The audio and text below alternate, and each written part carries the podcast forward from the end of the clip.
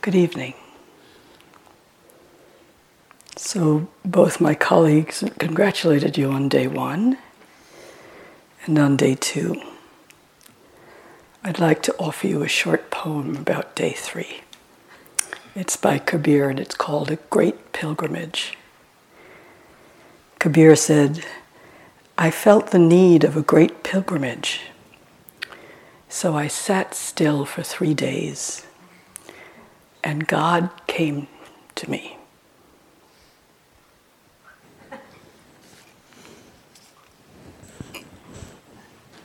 I felt the need of a great pilgrimage, so I sat still for three days, and God came to me. Okay. So, three days. I trust you're settling in a bit more, that the practice is becoming um, somewhat more familiar to you, that um, things are feeling a bit more easeful as we get used to uh, being here and the rhythm of the days and the rhythm of the practice. This morning, Sharon talked about uh, metta being embedded in the Brahma Viharas. And tonight I'd like to speak to uh, a sort of greater context of uh, in which we can in which we can view metta. So it's something. The talk tonight is something of a reflection. Uh, it's a a reflection on how metta, the practice that we're doing here, uh, fits into the greater context of the teachings.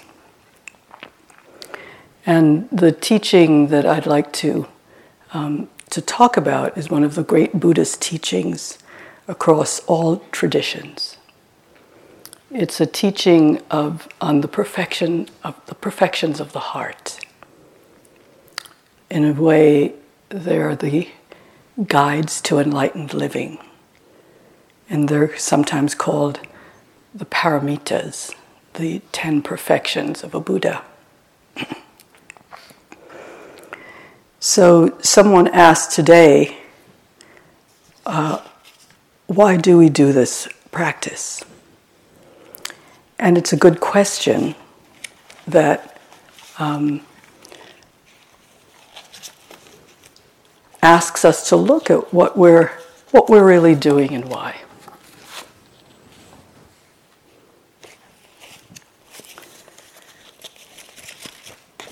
That's a great start. Oh, here it is. I thought I brought what I wanted to read to you.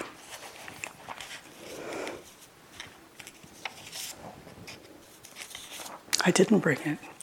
Well, I'll tell you. I'll tell you the story if I can remember it well. It's a story of a young boy who uh, comes across Michelangelo as he's uh, doing his thing with uh, with the with his chisel and, and the rock. And the young boy says, Hey, Mr. Senor, why, why are you doing that? Why are you hitting the, uh, the rock with a chisel? And of course, that's a great question, right? Um, not uh, what do you think you're doing? How, how do you think this will all turn out, or anything? Just why are you why are you doing what you're doing? And Michelangelo says, because I'm trying to release the angel from the rock. And in some ways, that's what we're doing. We are looking at the rock of our own lives and using all of the ways that we have at our disposal to use our chisels to release our own angels from the rock of our lives. And so we could really call this retreat uh, the transformation of the heart. Because that is our intention And that is the task that we set upon to transform the heart. And it's not just the transformation of the heart for ourselves alone, but it's actually, and Mark talked about this this afternoon, we tenderize the heart. And quite naturally, the crust of fear, of defensiveness, of isolation, all of those things that we've grown around our hearts, and some people spoke about this today in, um, in our meeting. All of these, this crust that we've grown for protection against the exigencies of life, the difficulties of life, begins to dissolve. So, what happens then? The natural luminosity of the heart begins to shine again. It reappears. These paramis that I'm going to speak about and the, in the context of metta and metta in the context of the paramis are qualities that are not acquired. They emerge naturally as manifestations of the awakened heart, the tender heart. And of course, metta is one of these ten paramis. I'll tell you the list of them in a few moments. And so, hope you, hopefully, what you'll see is that each of these qualities, these perfections of a Buddha, has some mutuality with metta.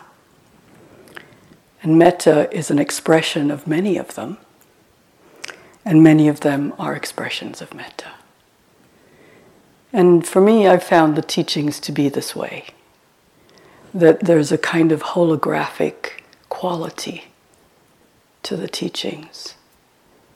That there are many doorways that are offered to us. The Buddha was brilliant in that way. He offered so many doorways to so many different people of different temperaments and uh, qualities and abilities. And so the, these teachings that have come down to us come down in uh, so many different variations and ways and approaches uh, to practice. So metta, like all of the, like the other paramis, arises from the natural goodness of the heart. So we could say that uh, the paramis are forms of metta, and metta is a form of the paramis, the way to enlightened living, the perfections of a Buddha. So I think you can see that our practice, then, the practice that we've been doing here, this very beautiful, simple practice of summoning goodwill from the heart, summoning good wishes for ourselves and for other beings is not adjunct or incidental. It's essential to Buddhist practice, the way of the heart. And it has application not only in a meditation retreat, but it's also the quality of heart that we can bring into everyday life and into relationship when we leave retreat. And indeed, even though we're in silence here, it's worthwhile to reflect on the fact that we are in relationship here. We're moving around the building together. You know, we're in relationship to each other's shoes, right? We walk into the shoe room and we see, oh, that person's here. Oh, yeah, that one's here. Oh, where's that one? Right? We know that just by the shoes. Right? So we're in relationship. We're, we may not be speaking to each other, but we sit next to each other. We hear each other coughing and wheezing and snoring and, you know, all of the things that bodies do. And so it's not as if because we're in a silent practice, we're here in it alone. We're supporting each other. We're, we're supported by each other and we support each other.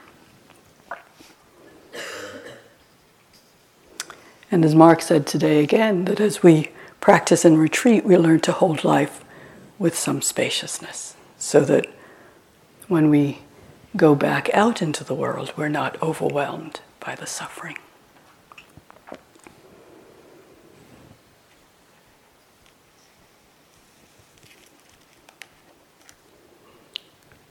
So you could say that our practice of metta moves towards our discovery or fulfillment of our own Buddha nature. The qualities of a Buddha that are inherent in all beings.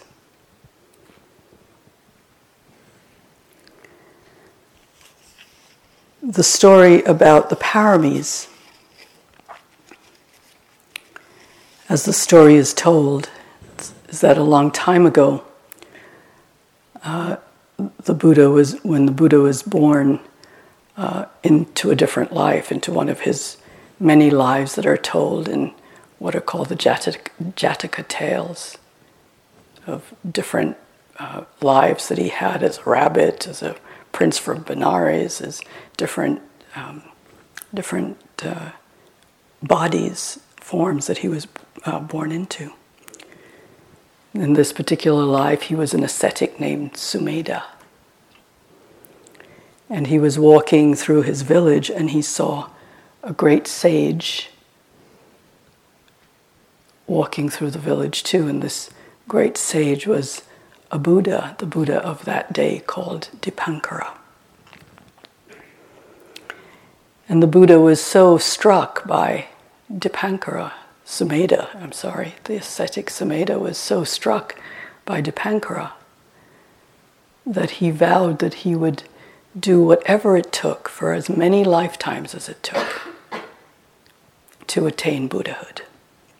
And it's said that Dipankara uh, saw this with his uh, wisdom eye and predicted that the Buddha, the Bodhisattva then, who is uh, the Buddha that we, whose teachings we study, would indeed attain uh, Buddhahood. So the Buddha said, I vow whatever it takes to become an awakened, wise, and compassionate being. Whatever I need to do, I will do. And so, for it's said that for eons and for immensities, the Buddha practiced compassion, metta, virtue, etc., which we will talk about the perfections before becoming the present Buddha.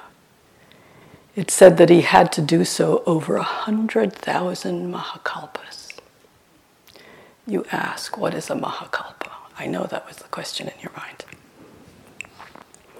Well, it's said that a Mahakalpa is the amount of time it takes for a bird with a silk scarf in its beak flying over a mountain seven miles high and seven miles wide.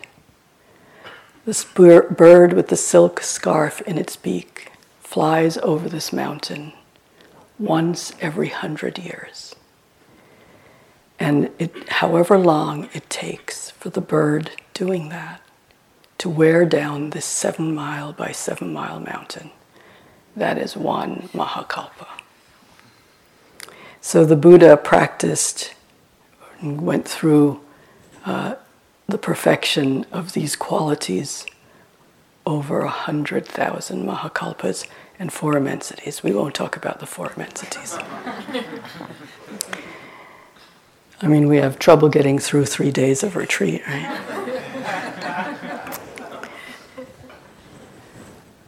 So the idea is that we don't have to do it for 100,000 Mahakalpas, but that in a way, I believe that, that uh, the use of that kind of language is really um, to move us into a timeless space.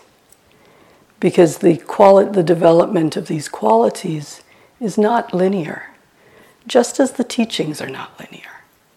And, and I think you will see that as we reflect on metta and the um, and the, and, and the paramis, that this story takes us out of time. It's like, it's, it's in, in some ways mythical and archetypal because it's timeless.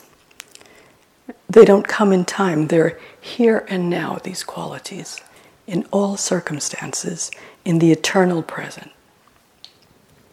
In the eternal present is the possibility of awakening, the possibility of freedom, of the greatness of heart, possibility of joy. It said that, the, the Buddha said that what he teaches, he teaches for the sure heart's release. So these qualities are the qualities that manifest when the heart is open and released, when we open to a genuine sense of peace and connectedness and love that is our true nature. So these paramis, there are 10 of them in uh, Theravadan, in the Theravadan tradition. If you're familiar with Zen, you'll know that they um, have they have them as six, but in the Theravadan tradition, there are ten. And I'd like to just tell you what they are, and we're going to go through them. I'm going to just touch on most of them because we don't have time to go into them deeply, but I, I hope that at the end you'll really see that the qualities that we develop as we develop this practice um, are really releasing these uh, paramis in your own nature.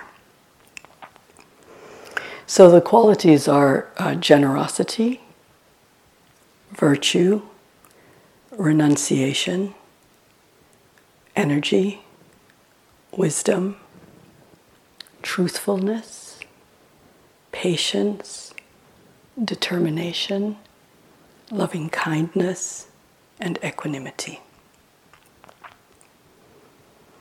So the first is generosity. And generosity is not something you should do. It's, in a way, a universal law. Because opening to generosity means that we're opening to freedom and joy, freedom of uh, letting go. And of course, uh, you ask, you, we should reflect on what it is we need to let go of because actually there's nothing that we really own. There's a story that a wealthy man died and left a huge estate, and someone said, Well, how much did he leave? And someone said, Why, everything, of course, right? Because there's absolutely nothing that we take with us, nothing that really rightly belongs to us. We are, it, we're sort of tenants here in this body. So, generosity as a paramita is also, when we reflect, um, an expression of metta. And of uh, love and metta Martin Luther King said, I am convinced that love is the most durable power in the world. It is not an expression of impractical idealism, but of practical realism. Far from being the pious injunction of a utopian dreamer, love is an absolute necessity for the survival of our civilization. And so this metta, this loving kindness, this love that we are um, uh, cultivating is expressed in this first parami of generosity. Generosity is parallel to or likened to metta because metta doesn't seek any benefit for itself. as we wish for the well being of ourselves, of our friends, of our benefactors, all beings, etc., you may notice that you're not asking for anything in return. Metta is a way of sending out these wishes and not becoming attached to or preoccupied with results. There are no conditions. So, generosity is the expression of the organic wish of everyone to be happy. We recognize that in well wishing, there's, we're connecting in a true way with all of the beings in our universe. And why can this happen? It happens because we're already connected, not because there's some magic that happens, but that we are a part, we are inevitably and inexorably a part of the net of life.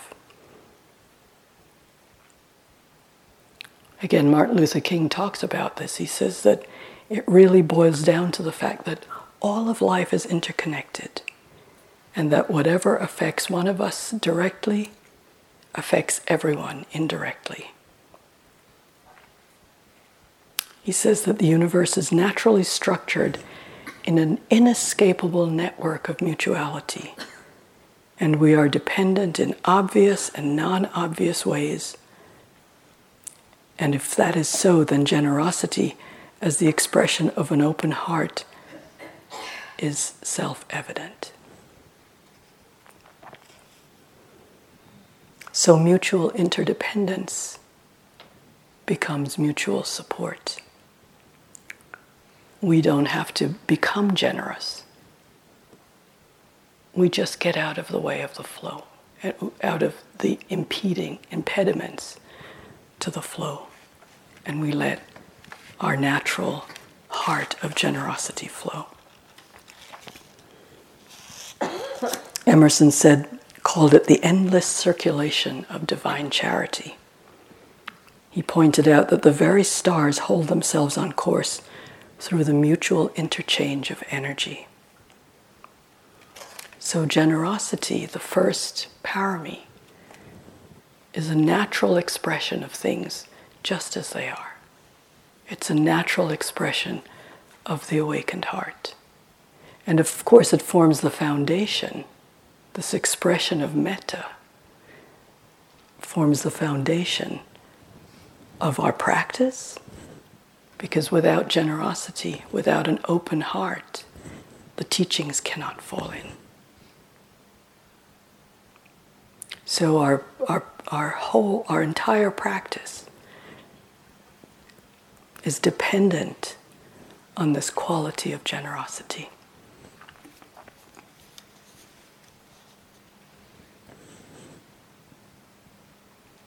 So the joy of giving comes from the natural generosity of the universe. We are the legatees, the um, beneficiaries of the way the universe is structured. Everything the trees, the bees, the snow, the rain, the sun, the wind, the moon everything, everything, the way the universe is structured, gives us life. It's a, it's a divine flow that is constantly giving.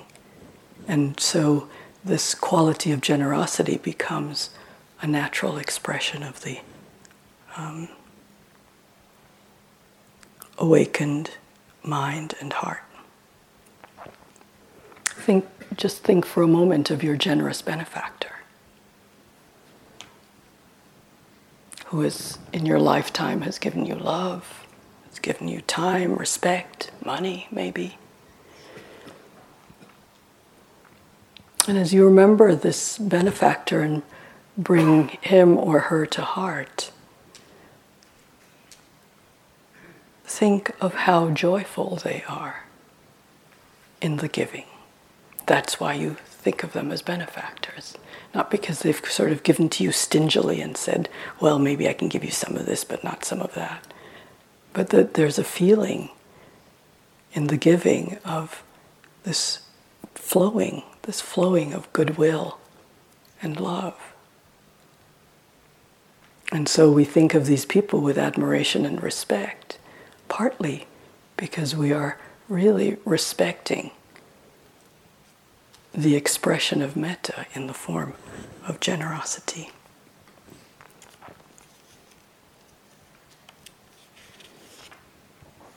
It's a lovely story about Gandhi when someone asked him how it is that he gives so much, how does it feel to give so much to the people of India?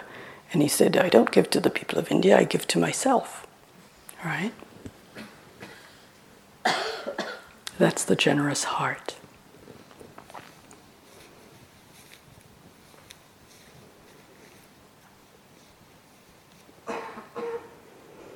So, this is generosity, the first quality of the heart, of our natural Buddha nature, when we let go.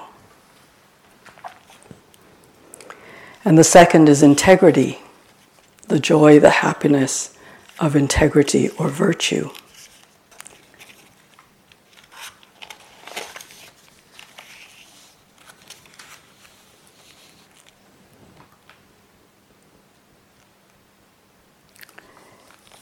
This integrity within ourselves is to not cause harm, to say what's true, to not take what is not offered, to take other people's property. Respect the things of the world and not create paranoia and fear when people are taking what belongs to others to be careful with sexuality and not misuse intoxicants. May sound familiar because we took those five precepts on the first night of the retreat. This is the basis for living an awakened life, a good life. To not kill, not steal, not lie, not do what's harmful. Because virtue expresses the awakened heart, the awakened mind, and the sense that it expresses our care and a certain joy of heart that we have for beings in the world. Chief Seattle spoke of us as being merely a strand in the web of life. And as I quoted to you from Martin Luther King, he talked about us being in a single garment of destiny. In his Nobel speech, he said, No man is an island. He, he quoted John Donne No man is an island entire of itself. Every man is a piece of the continent, a part of the main.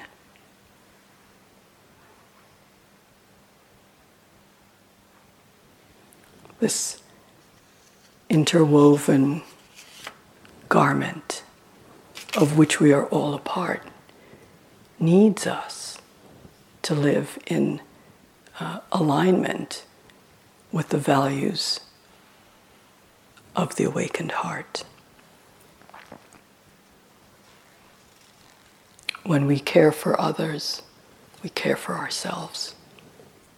This heart of virtue and integrity is a real caring, a real expression Sometimes it's called the gift of fearlessness. Because what we do when we live in alignment with these values, we give the gift of fearlessness that no one needs to fear us because they know that what we say, our, our word, is gold, that we will speak the truth,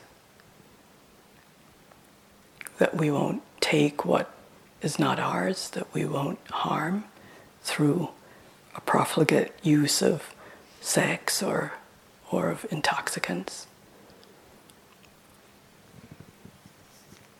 And again, you can see that this is a quality that is a natural expression of a heart that is filled with kindness. The third quality of the perfection of the heart our own true nature is renunciation. Rumi says of this A good gauge of spiritual health is to write down the three things you most want. If they in any way differ, you are in trouble.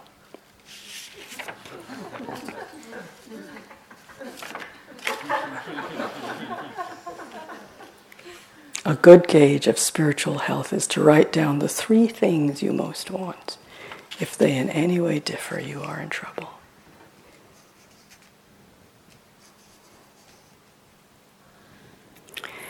In the West, we're a little bit afraid of this word renunciation, right? Because we're so used to indulgence. But renunciation speaks to a natural, the natural renunciation of the heart. It's a kind of inner coolness, a kind of simplicity for which we all long. We share this longing to be um, we share this longing for it wherever we are, whether we're with friends, work, children, creativity, etc. We know that simplifying our lives is a good idea. So it's really a mind blower to me that we don't do it, right? I know for myself, I sometimes look at my calendar and I can't believe what I've created, right? How many of you would like to simplify your lives? Oh, come on, more of you want to do it, I know that. So the Buddha taught that the most uh, basic form of renunciation is in the heart. And it's the, it's the renunciation of greed and grasping. It's that driven quality that we have.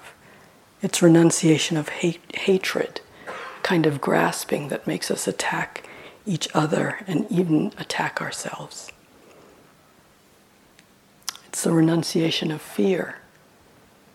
In the Bhagavad Gita, they, it says, Give your heart to the world and hope for the best. So it's a renunciation of the idea that we're in control of anything. We show up with as deeply as we can with our hearts, and we offer what is possible for us to offer. Something in us knows the wisdom of simplicity. Thomas Merton said to allow oneself to be carried away by a multitude of conflicting concerns, to commit to too many projects, surrender to too many demands, to want to help everyone in everything, is itself to succumb to the violence of our times.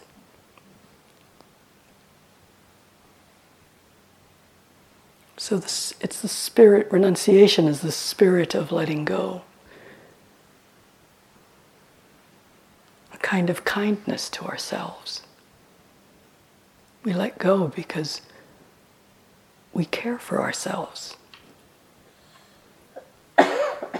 we make room for some grace in our lives because we don't know what's next.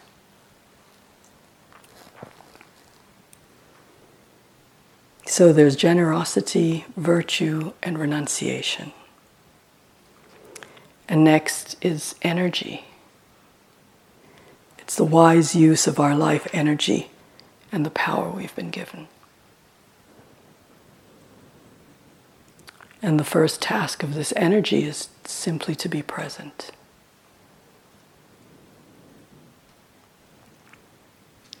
It's the courage to be present and to be balanced in the effort that we extend, in the energy that we put out. And I think Sharon was speaking um, about that.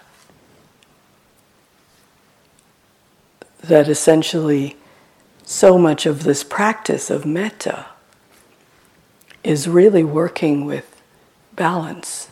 Then, and energy is certainly one of the most important elements that we balance so that we're not so forceful that we blow our the reserves of energy that we have and the mind becomes restless and um, takes us away.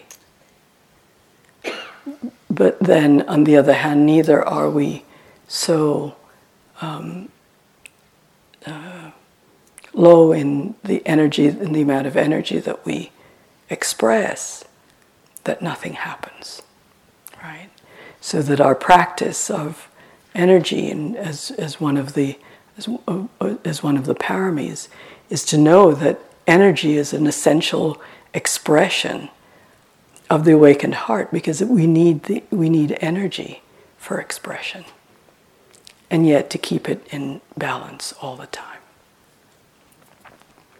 one of one of you was speaking about um, playing the viola today and how getting the right music from the viola required uh, hitting the strings just right, hitting them at the right place, finding, in effect, the right energy.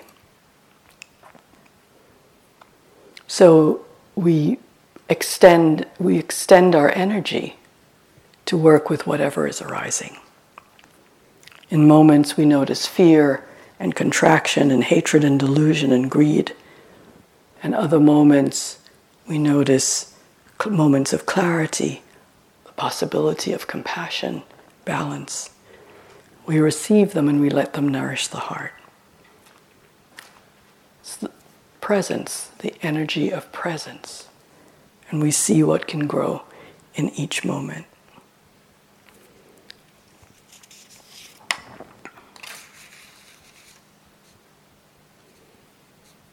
And it is a kind of balance of knowing that mistakes happen. So we're not so much looking for a perfection in the sense of making things perfect, but putting out whatever energy is needed in the moment to work with what is arising. And in order to do that, we need to have some courage that mistakes may be made, but that without putting out energy, nothing happens. So we're not afraid to make mistakes, to give ourselves, our hearts to each moment in the best way that we can. So the energy that we what we're talking about with the this uh, perfection is the steadiness of heart without struggle. We're not fighting and struggling against what is, but really using our energy to have appropriate response to how things are. Mm. Making mistakes, we understand, as part of the learning. So there's a lovely poem from Ryokan, a Zen uh, priest and poet from the ancient times. Said, The morning's begging is finished. I hang my bowl by the side of the Buddha's shrine to play with the children again this spring. Last year, foolish monk. This year, no change. We're not afraid to make mistakes. We're not afraid to be foolish.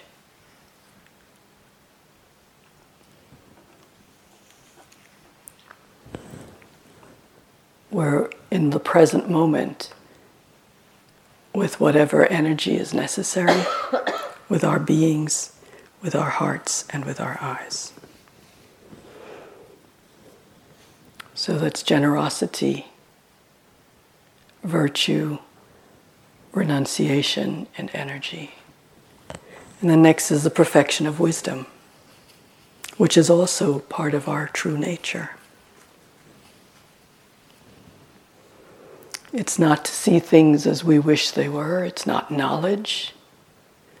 I was just in South Africa this last uh, December and January and had the privilege of being um, guided by a Zulu guide.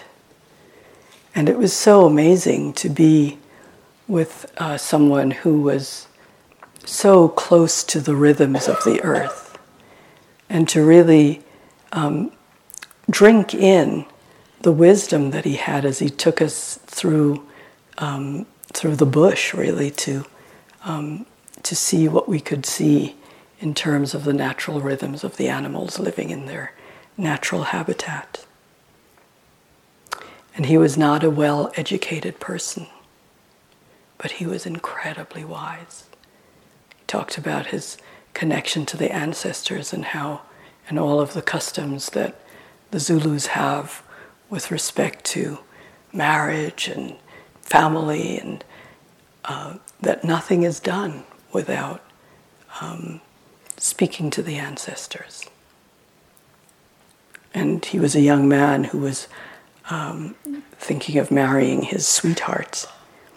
And it was so beautiful to just sit and talk to him about uh, what his understanding was of stepping into manhood in that way and becoming the head of a family.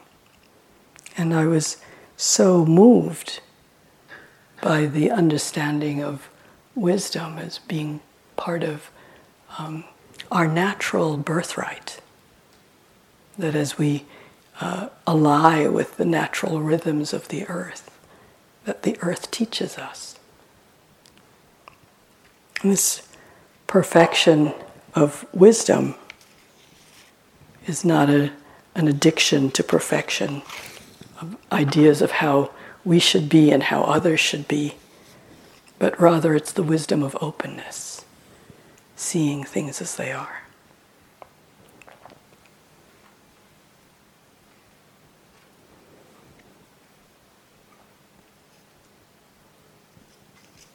This is from the Tao.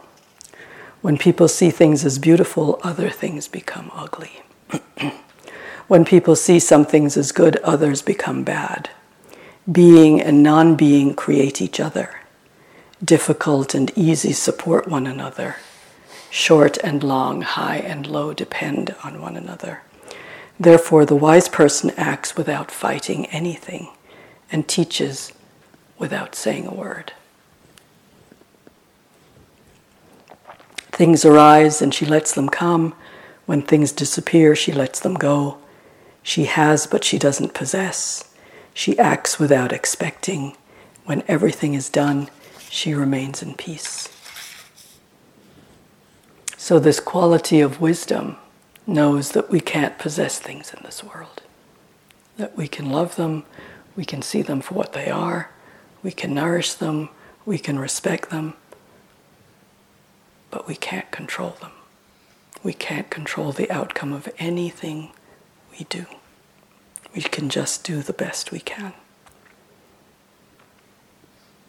So, wisdom is this mirror that sees life and relates to it from a place of steadiness, a place of knowing.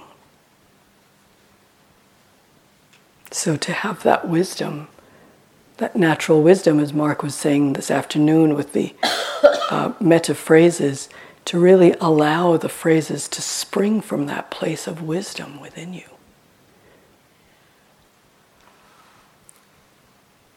So that we're not contriving anything, but we're actually allowing this wisdom that is a natural part of our awakened heart to express itself.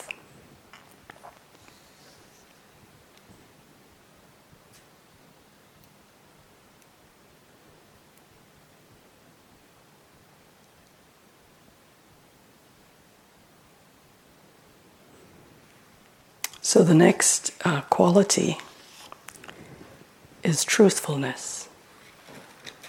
To tell the truth to ourselves about our bodies, our minds, our hearts, about who we are. And of course, part of that is to tell the truth collectively, societally.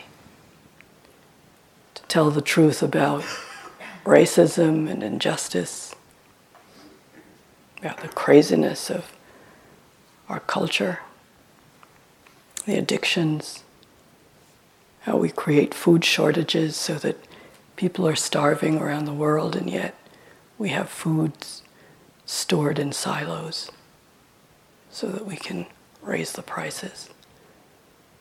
Tell the truth about the nutrition of the kind of food that we are sold these days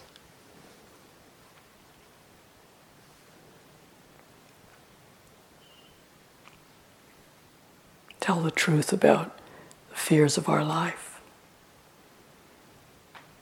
In some ways, the reason I think that uh, the Buddha's Dharma has lasted all of these years is because it's based in truth. The Four Noble Truths that there's suffering, there's a cause of suffering, it's possible that it can end, and there's a path. My teacher pointed out that Scott Peck wrote this book called "A Road, The Road Less Traveled," and the, it begins with a simple three cent, three word sentence: "Life is hard." And he thinks that that's why it sold so many copies.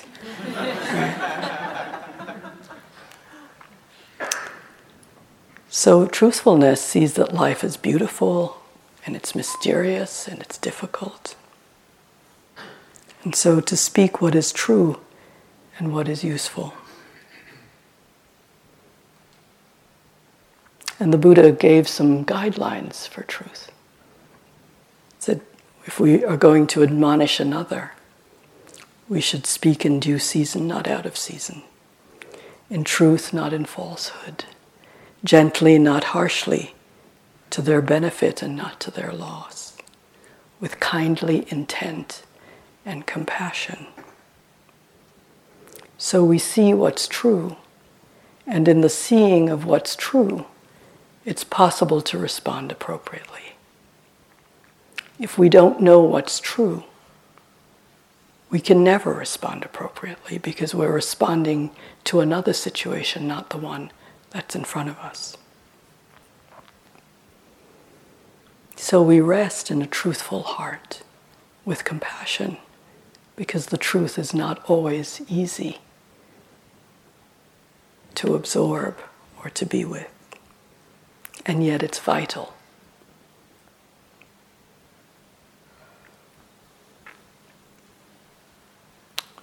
So the next quality is to find our being and see the quality of dedication or determination. It's more um, usually translated.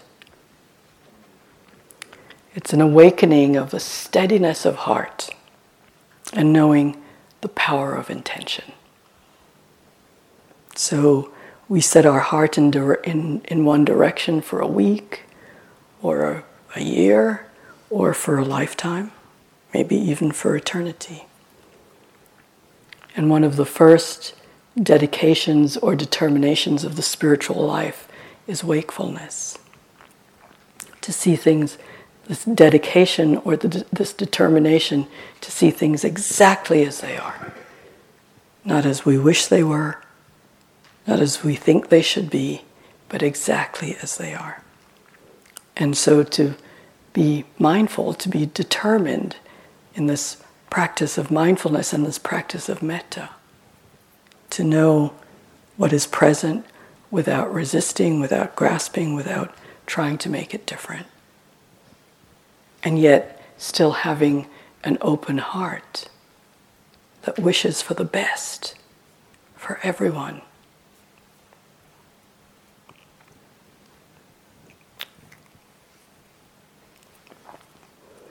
Not only a dedication to presence, but a dedication to kindness and compassion.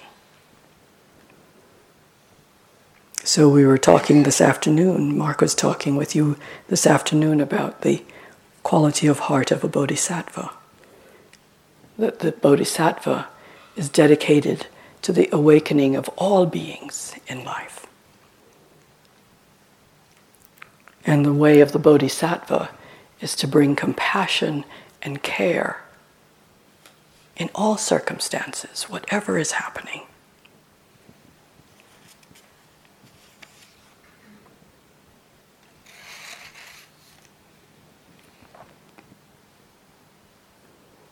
A quality of determination that no matter what is happening, that we will be kind. We will uh, act with compassion. That we will act not to prolong suffering or to strengthen suffering, but to end it.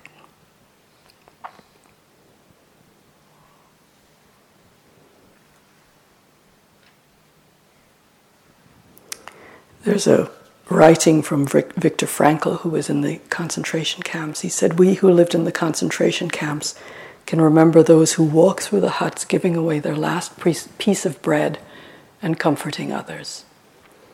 They may have been few in number, but they attest to the last of human freedoms the freedom to choose our spirit in any given circumstance. This is the power of this determination to include caring for all beings in every action or response.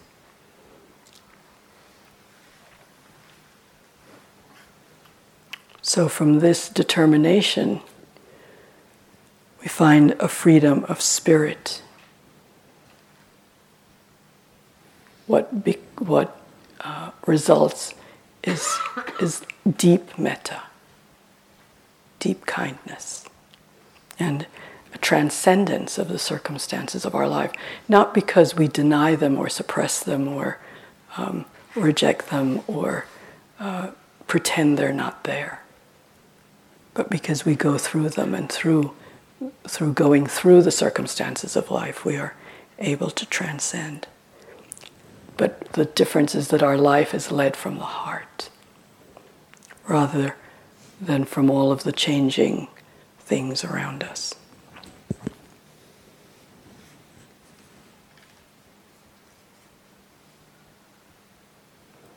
So we dedicate ourselves to awakening this is another, this is another um, manifestation of the awakened heart. We value it.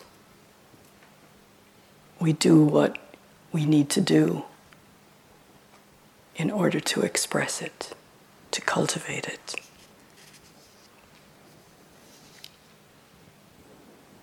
So, what have we so far? Generosity ethics or integrity, virtue, renunciation, energy, wisdom, pa- truthfulness. Oh, I've skipped patience. Just realized that. Good thing I went through it.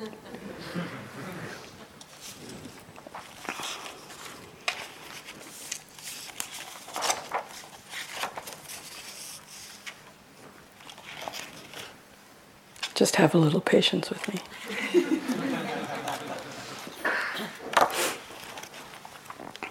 so, in the um,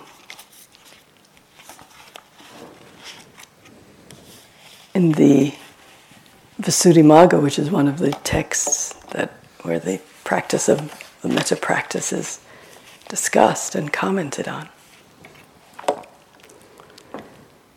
I encountered a really interesting um, sentence.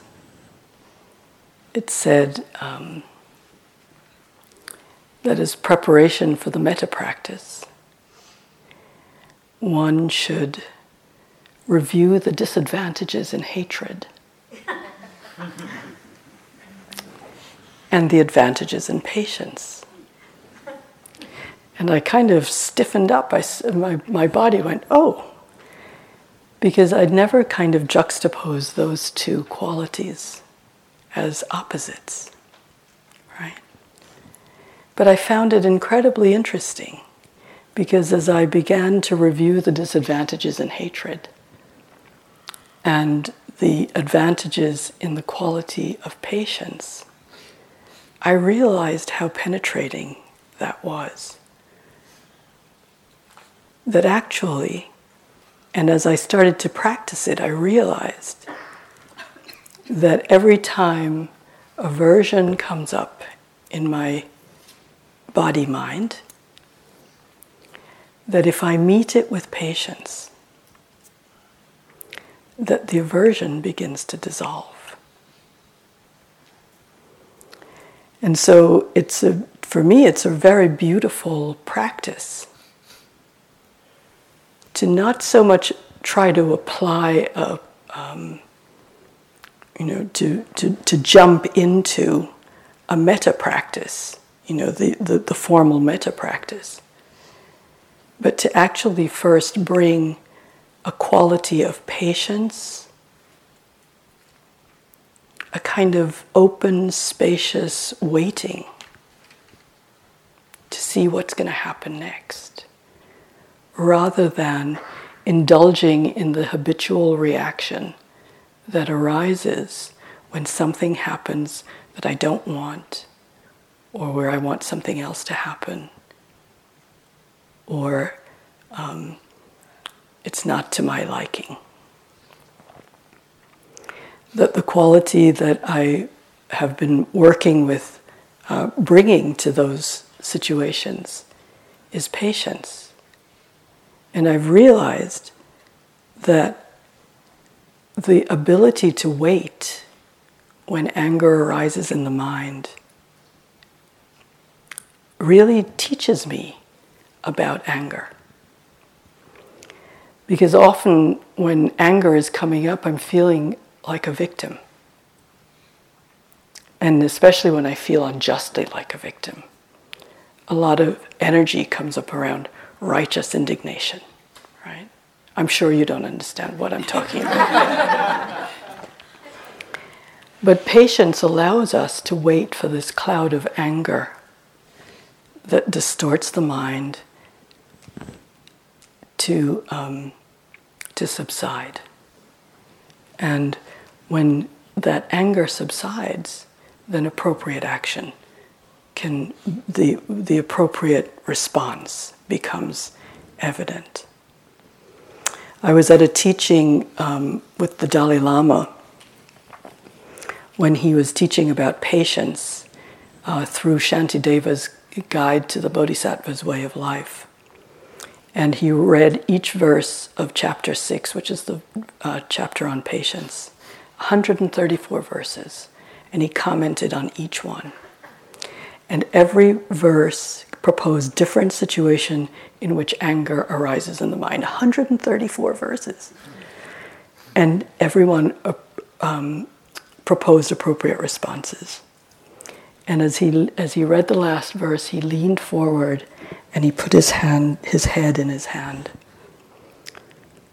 And when he picked up his head, and I, I noticed that he was crying. And I know I've been present when he's taught that chapter and that verse many times. And I was, I was very touched by how it obviously moved him to say that um, any response to vexation other than patience is unwise. Just unwise. So if we have the patience to wait, it leads to clarity, and clarity allows for the truth of the situation to emerge. So it's not, to me, it's, it's really um, not surprising that patience is um, not only a, a, sorry, that's telling me that I'm talking too long. Um, that it's uh, that it's not it's not just I got into it and I forgot to look at the clock. Um,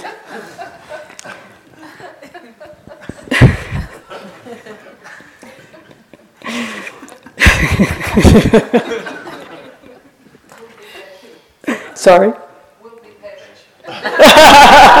Thank you. I really appreciate it. See, it really is a way of helping you teaching you about patience. I don't even remember where I was. So I'm going to have patience with myself for a moment.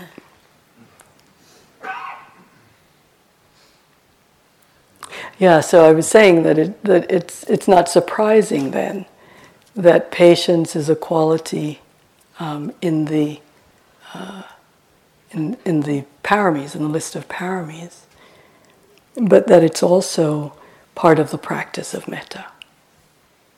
Right? So that this reviewing of the disadvantages in hatred and the advantages in patience can be a kind of practice that you do when you when you notice that whatever is happening in your practice is not what you want. Right? That you know you're doing the phrases and you know instead of this beautiful luminous angel emerging from the rock, right? You've got this dark angel who's, you know, angry about this or wanting something else, or your knees are hurting, or your back is hurting, or whatever is happening that you'd rather not be happening, that the appropriate response is patience. And that that too is um, a perfection.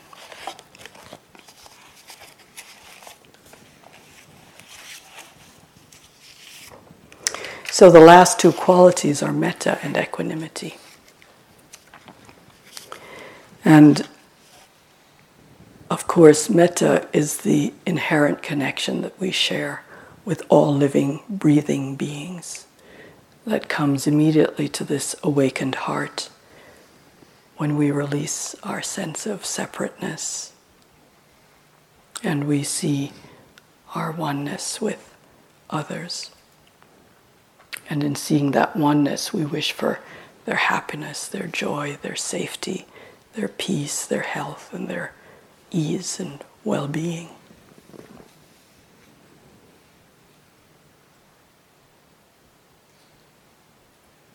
And of course, we know that more than um, the, the practice itself, the technical practice,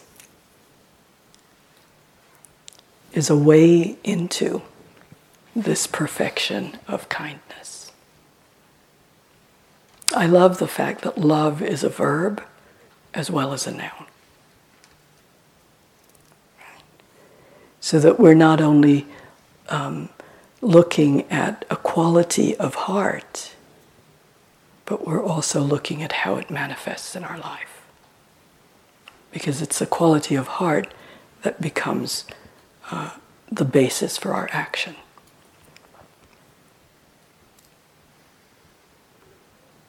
And we bring this quality of presence and nourishment to ourselves and to those whom we meet. And this quality of love has strength and honesty and depth in any circumstance. And we hold each other in a heart of compassion. And so even our suffering is not for ourselves alone. It too has an impact on the world. And we know that this perfection of metta, it's not that we make ourselves different than we are, but we hold ourselves and every single being that we meet in this huge heart of mercy of respect and of presence.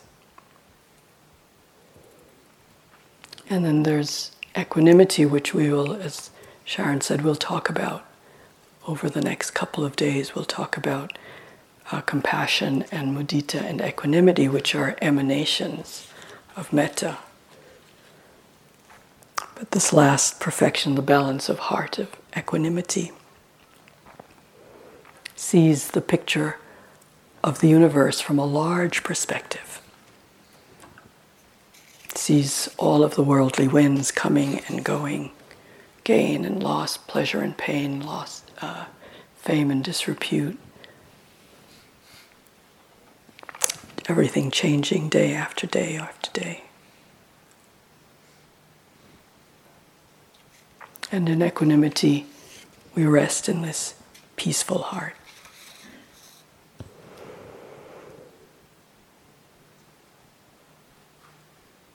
So, metta and the paramis fit together hand in glove. They both point to the possibility of freedom. It's the underlying practice that we share. The mindfulness practice that we did the first day, the metta practice, all the practices we share have the same aim the sure heart's release. These qualities of heart that we develop together because we are together. For the benefit of all beings because we are not separate. As Sharon said, we're not trying to be great meditators here. We're looking to see what is possible in the heart when we remove the obscurations of these luminous qualities of mind and heart. And that's what we're doing here. It's a great work we do. And I'm deeply humbled to be in service to you as you do it. Thank you.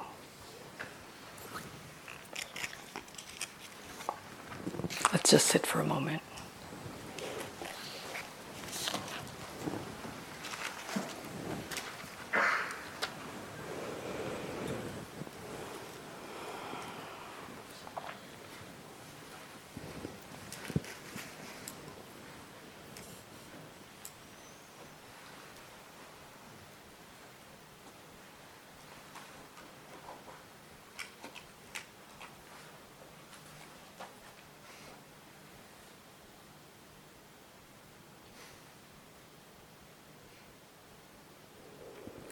And as you walk tonight, you can reflect on what qualities of heart are emerging for you most prominently as the practice develops.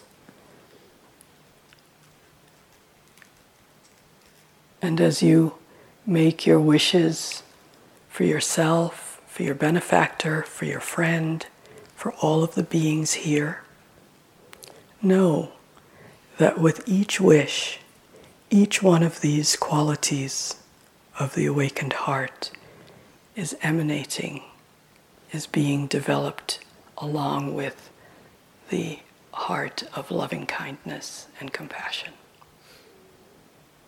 May you have wisdom and compassion in your life, in your heart, in your families, and in your communities.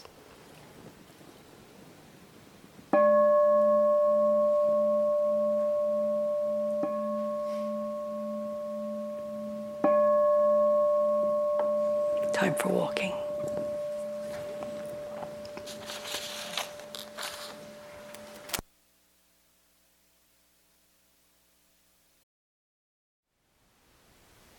Thank you for listening. To learn how you can support the teachers and Dharma Seed, please visit dharmaseed.org slash donate.